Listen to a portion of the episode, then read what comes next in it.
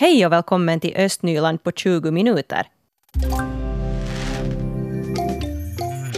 När man söker sig till sin egen hälsovårdscentral så då vill man ju gärna få vård på sitt eget modersmål. Det här är kanske inte alltid så enkelt. På Nylands förbunds uppdrag så har nu specialsakkunnig Kristina Gestrin utrett hur social och hälsovården ska tryggas för de svenskspråkiga här i Nyland framöver. Och det här har skett i samband med regeringen Sipiläs vård och landskapsreform. Och den här reformen den följer ju, men arbetet fortsätter ju i någon form. Och det här arbetet som man har gjort nu då eh, här i samarbete med Kristina Gestrin så är fortsättningsvis relevant, säger hon. Projektet Nyland 2019 avslutas i slutet av juni och målet har varit att utreda och föreslå åtgärder för hur man kan trygga den svenska servicen. Och inom det här projektet så har man också kartlagt hur servicen på svenska fungerar i Nyland idag. Och enligt Kristina Gestrin så finns det stora variationer mellan kommunerna. I huvudstadsregionens städer fanns en hel del brister. Sen så, så var ju situationen mycket bättre i både öst och eh, väst, eh, östra och västra Nyland. Uh, I de här starkt svenska kommunerna som Raseborg, Ingo, uh, Sibbo så, så får man bra service på svenska idag. Alltså det verkar som om, om, om, som om invånarna skulle vara väldigt nöjda med hur det, hur det sköts. Eh, däremot så var kanske det en överraskning att eh, situationen var så pass svag i Kyrkslätt, som traditionellt ändå är en väldigt svensk kommun. Eh, där var det nästan faktiskt lika svagt som i Esbo. Och också i Borgå så uppgav över hälften att de inte hade då fått uh, service på svenska. Och det var kanske också överraskande, för man tänker sig också att Borgå är en ganska tvåspråkig eller, eller liksom svensk uh, kommun eller stad.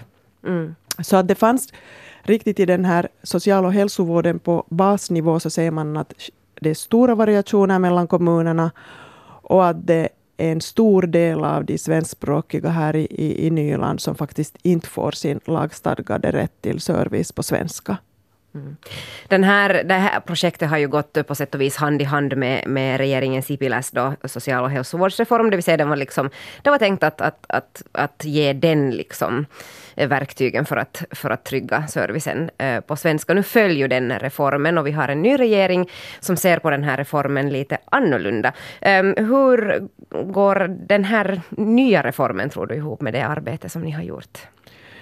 Vi har, vi har egentligen från början uh, gjort hela den här planeringen så att den skulle kunna tillämpas oberoende av vad det blir för en organisation. Så jag tycker det går riktigt bra. Jag är också ganska nöjd faktiskt med skrivningarna i, i det regeringsprogrammet beträffande service på svenska. Det står på många ställen står det ut att, att den här servicen ska uh, förverkligas, för, för, förverkligas lika bra på, på finska som på svenska, eller på svenska som på finska. Och man säger också att det ska vara möjligt med särlösningar på svenska för att kunna garantera, uh, garantera en jämlik vård. Och uh, man lyfter upp barn och unga, man lyfter upp den äldre befolkningen och specifikt talar också om språket här. Så jag tycker att det finns alltså väldigt bra skrivningar som stöder det arbete vi har gjort. Mm. Och, och vice versa kan man kanske säga.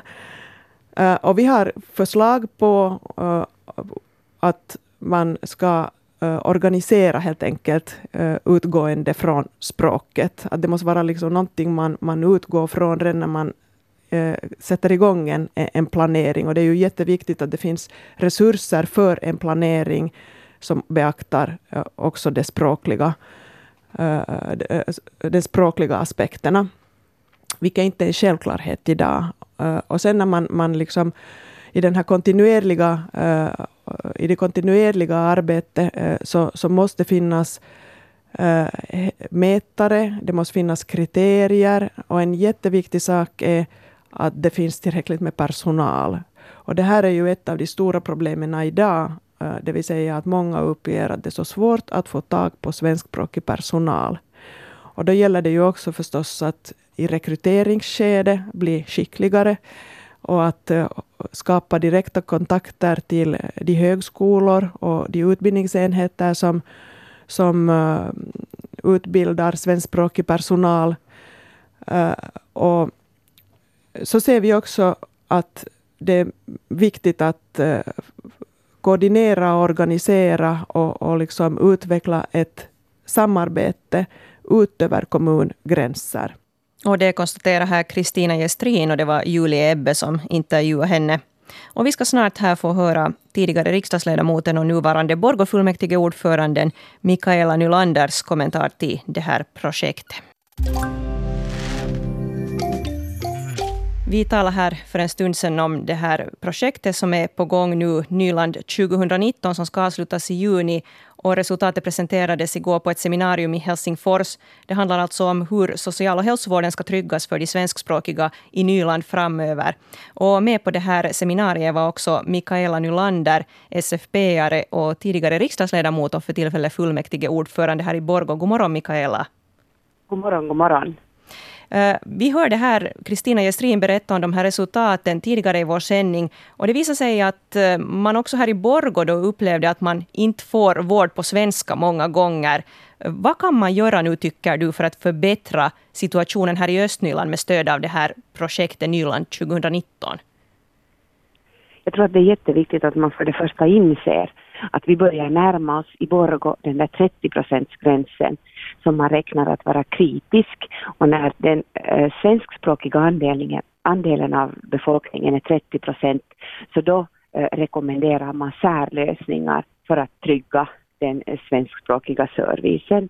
Och jag tror att vi lite i Borgå har levt i en sån här, eh, hur ska jag säga, fantasivärld att vi har inte riktigt insett vad som håller på att ske och hur snabbt den svenska andelen av befolkningen eh, minskar.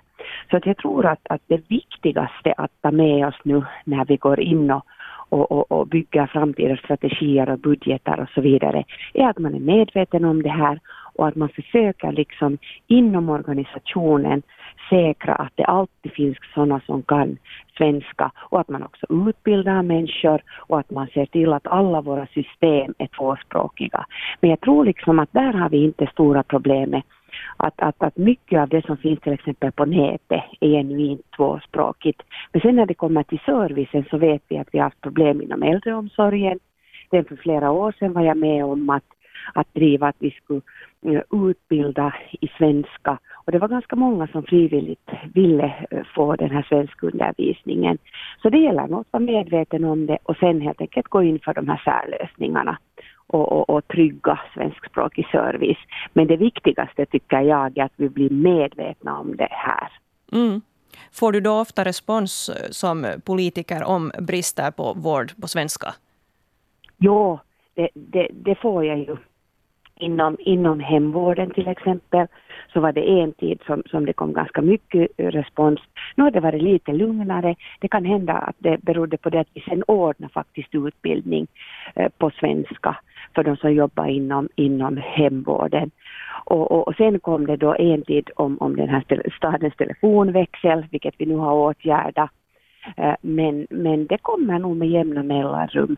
Men jag tycker liksom att det är viktigt också att vi finlandssvenskar talar svenska och, och, och visar, liksom påvisar att det finns ett behov av svenskspråkig service. Att vi har ju också en tendens att genast slå om till finska eller inte alls börja på, på svenska. Och då vet man kanske inte alltid om heller att, att till exempel patienten eller klienten har svenska som modersmål. Precis.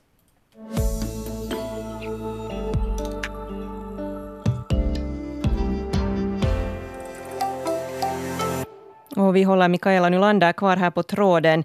Enligt tidningen Östnylands uppgifter idag så vill Hartela, byggbolaget, dra sig tillbaka och inte förverkliga hotellprojektet på Västra Åstranden i Borgå.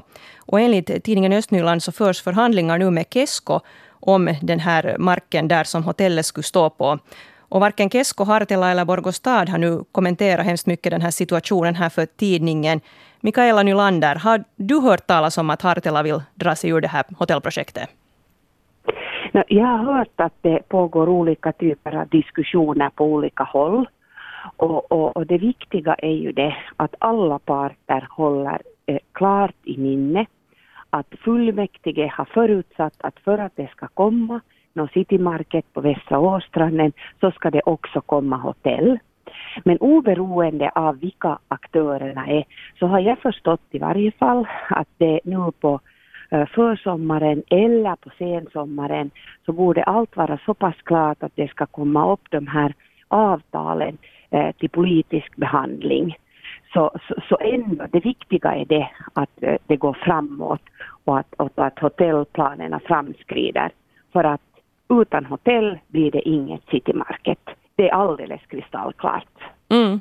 Så du ser inte möjligheten här då att ni eventuellt river upp det här fullmäktigebeslutet på något sätt och, och satsar bara på den här City Market-byggnaden?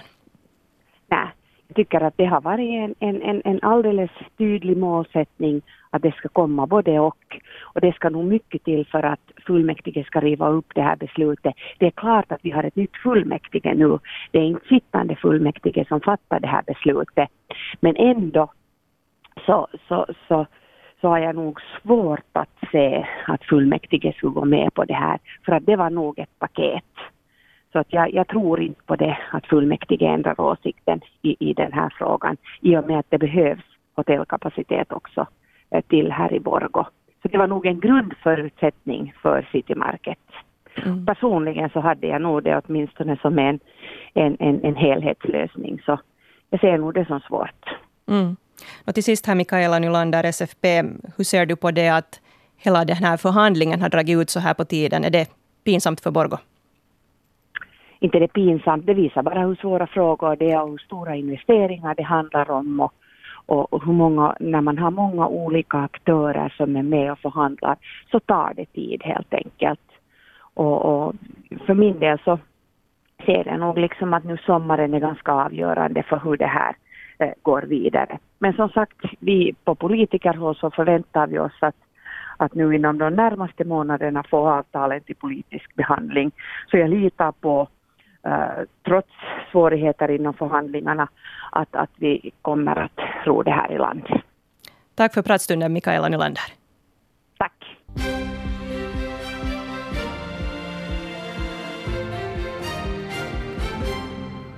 Klockan är halv åtta, dags för senaste nytt från Östnyland med Stefan Härus. God morgon. Ett bildningscenter i Borgostads östra del skulle bäst motsvara utgångsläget i budgeten för innevarande år. Bildningscentret skulle också på ett optimalt sätt trygga utbudet av skolservice i stadens östra område. Det anser bildningsnämndens svenska utbildningssektion som behandlade frågan vid sitt möte igår. Bildningscentret skulle vara gemensamt för både de svenska och finska skolorna i Sannäs och Illby. Borgostad har tidigare granskat de fastigheter som finns och de allmänna förutsättningarna som, eh, samt studerat elevunderlag och elevantal. I den enkät som Borgostad tidigare låtit göra ansåg 33 procent av de svarande att utbildningstjänsterna i fortsättningen ska ordnas i Sannäs och cirka 30 procent att utbildningen kunde ordnas i Illby. Nu finns det ljus i tunneln när det kommer till Borgå sjukhus sjukskötarbrist. Det här skriver tidningen Osima idag. På sjukhuset har man länge kämpat med vikariebrist. Nu har man upprättat åtta nya sjukskötartjänster för att avhjälpa situationen. Genom att öka antalet sjukskötartjänster vill man se till att sjukhusets verksamhet fungerar normalt också vid frånvaro. Beslutet kom i rätt tid eftersom sommaren är den årstid då arbetsbördan för sjukskötare ökar, bland annat på grund av semestrar. Företaget Dolandia Finland skulle vilja etablera verksamhet i Bastukärr i Sibbo. Det här skriver tidningen Östnyland idag. Företaget marknadsför så kallade bakgavellyftanordningar för transportfordon. På tomten som företaget är intresserade av får man bygga 7400 våningskvadratmetrar. Priset på tomten är drygt 665 000 euro. Markanvändningssektionen i Sibbo ska ta ställning till ärendet vid sitt möte på måndag. Samarbetet inom äldrevården mellan Lappträsk kommun och Medgroup upphör vid, av, i, i, mitt i avtalsperioden. Det här skriver tidningen Lovisan Sanomat idag. Orsaken är att kommunen har beslutat att starta ett vårdföretag tillsammans med Mehiläinen Hoiva-palvelut. Bolaget skulle starta sin verksamhet i september och efter det skulle all äldrevård i Lappträsk organiseras via det nya bolaget. Kommunfullmäktige i Lappträsk behandlar ärendet nästa vecka. Här ska vi fortsätta fredagskaffe tillsammans med Malin Lönnroth och Klaus Suhonen från Borgo. Den här veckan så pratar vi om att det enligt det nya regeringsprogrammet nu blir möjligt för städer att införa trängselavgifter. Och det här var ju någonting som väckte lite blandade åsikter här i Östnyland. En del tyckte att det var riktigt tjohejsan och andra tyckte att nej, något sånt behöver vi nog inte. Hur är det Malin, när du kör in till Helsingfors, skulle du vara beredd att betala för att du kommer in till staden?